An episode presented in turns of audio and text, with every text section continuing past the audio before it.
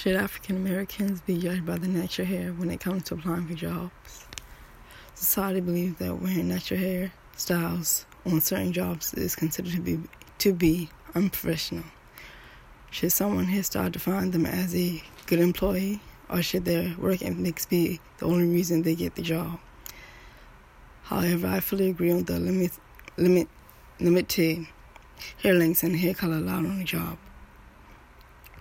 Furthermore, should discrimination against natural hair be accepted, or should society accept the fact that natural hair is needed in our African American community?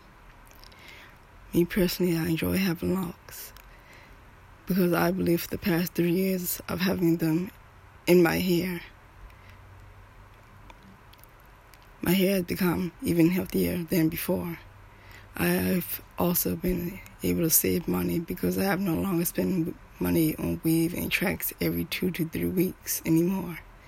But anyway, let me know you guys' point of view. Inbox me on Facebook at Kel Gatson or snap me on Snapchat at Kel Gatson95. You guys stay blessed and stay safe.